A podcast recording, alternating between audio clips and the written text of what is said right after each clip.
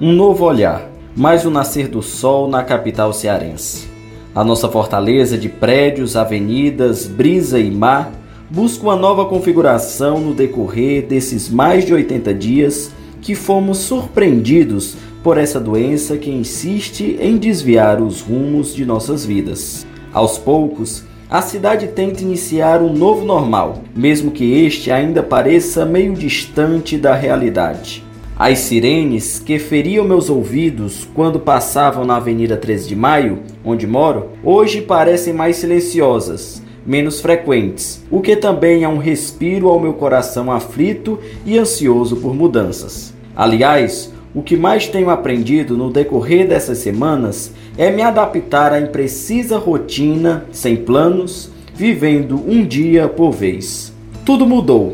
Seja a forma de trabalho, a maneira de se confraternizar com os amigos, de transitar nas ruas e até mesmo de se vestir. Um novo olhar termina por se configurar diante todo o caos, a começar pelo ato de sorrir, já que agora os olhos carregam o dever de demonstrar o sentimento, pois os lábios cobertos por máscaras mal exercem seu dever. Olho a cidade da varanda do meu apartamento e me vem o trecho da música do Belchior.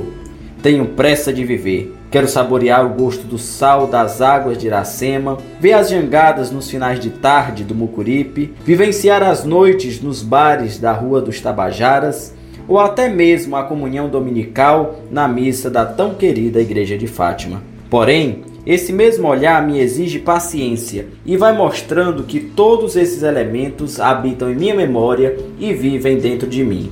Nestes tempos difíceis, um olhar delicado e leve se torna uma tática de sobrevivência. Olho no espelho e já não sou o mesmo. Barba longa, cabelo crescido. Sim, eu que sempre fui tão vaidoso, vou aos poucos me desprendendo dessas amarras. Meu olhar interno prevalece. Meu reflexo é a imensidão de sensações que habitam no meu peito e vão se transformando em cartas de amor, versos de músicas ou espasmos de poesias. Além da minha mãe, Dona Marli, amiga de vida e de quarentena, minha companhia tem sido meus sonhos, pensamentos, expectativas, e esse olhar repleto de esperança passou a ser mais forte do que o pessimismo no qual às vezes encaro os dias comuns. Olhar para o futuro se tornou desejo pelo passado. Quero reviver todas as alegrias que vivi nesta vida de tantas surpresas. Me deparo com a vida que agora exige a percepção de detalhes nunca vistos, ou pelo menos não valorizados.